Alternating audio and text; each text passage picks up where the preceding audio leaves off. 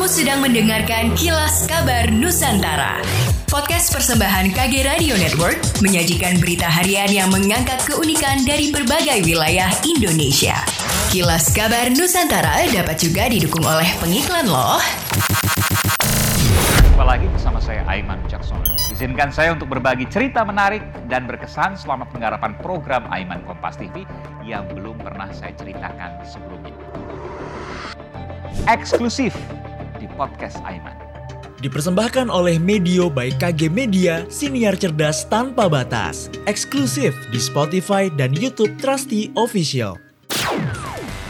Kilas kabar diawali tentang Pemkot Surabaya permudah warga pantau jadwal vaksin melalui website lawan COVID-19.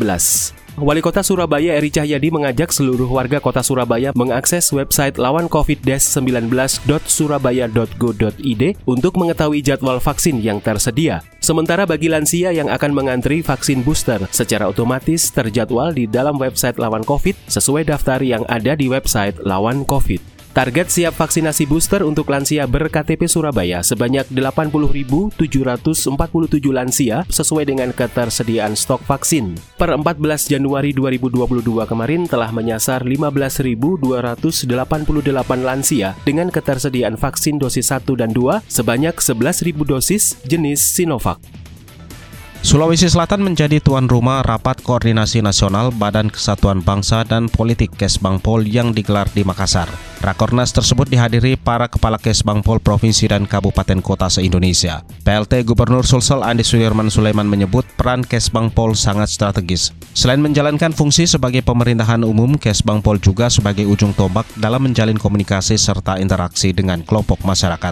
Tujuannya tidak lain demi menjaga perdamaian dan keamanan terhadap isu-isu SARA yang dapat memecah belah persatuan bangsa. Tak kalah penting, Kesbangpol akan mengawal pemulihan ekonomi dan penanggulangan COVID-19 sesuai arahan Presiden. Dalam kesempatan tersebut, Direktur Jenderal Politik dan Pemerintahan Umum Kemendagri Bahtiar menuturkan Makassar dipilih menjadi lokasi Rakornas karena merupakan pintu gerbang kawasan timur Indonesia. Sepanjang dua tahun terakhir, Sulsel menjadi barometer isu keamanan nasional. Karenanya ia berharap dalam Rakornas ini terjadi komunikasi antara jajaran Kesbangpol seluruh Indonesia, utamanya terkait bagaimana mengelola stabilitas sosial politik.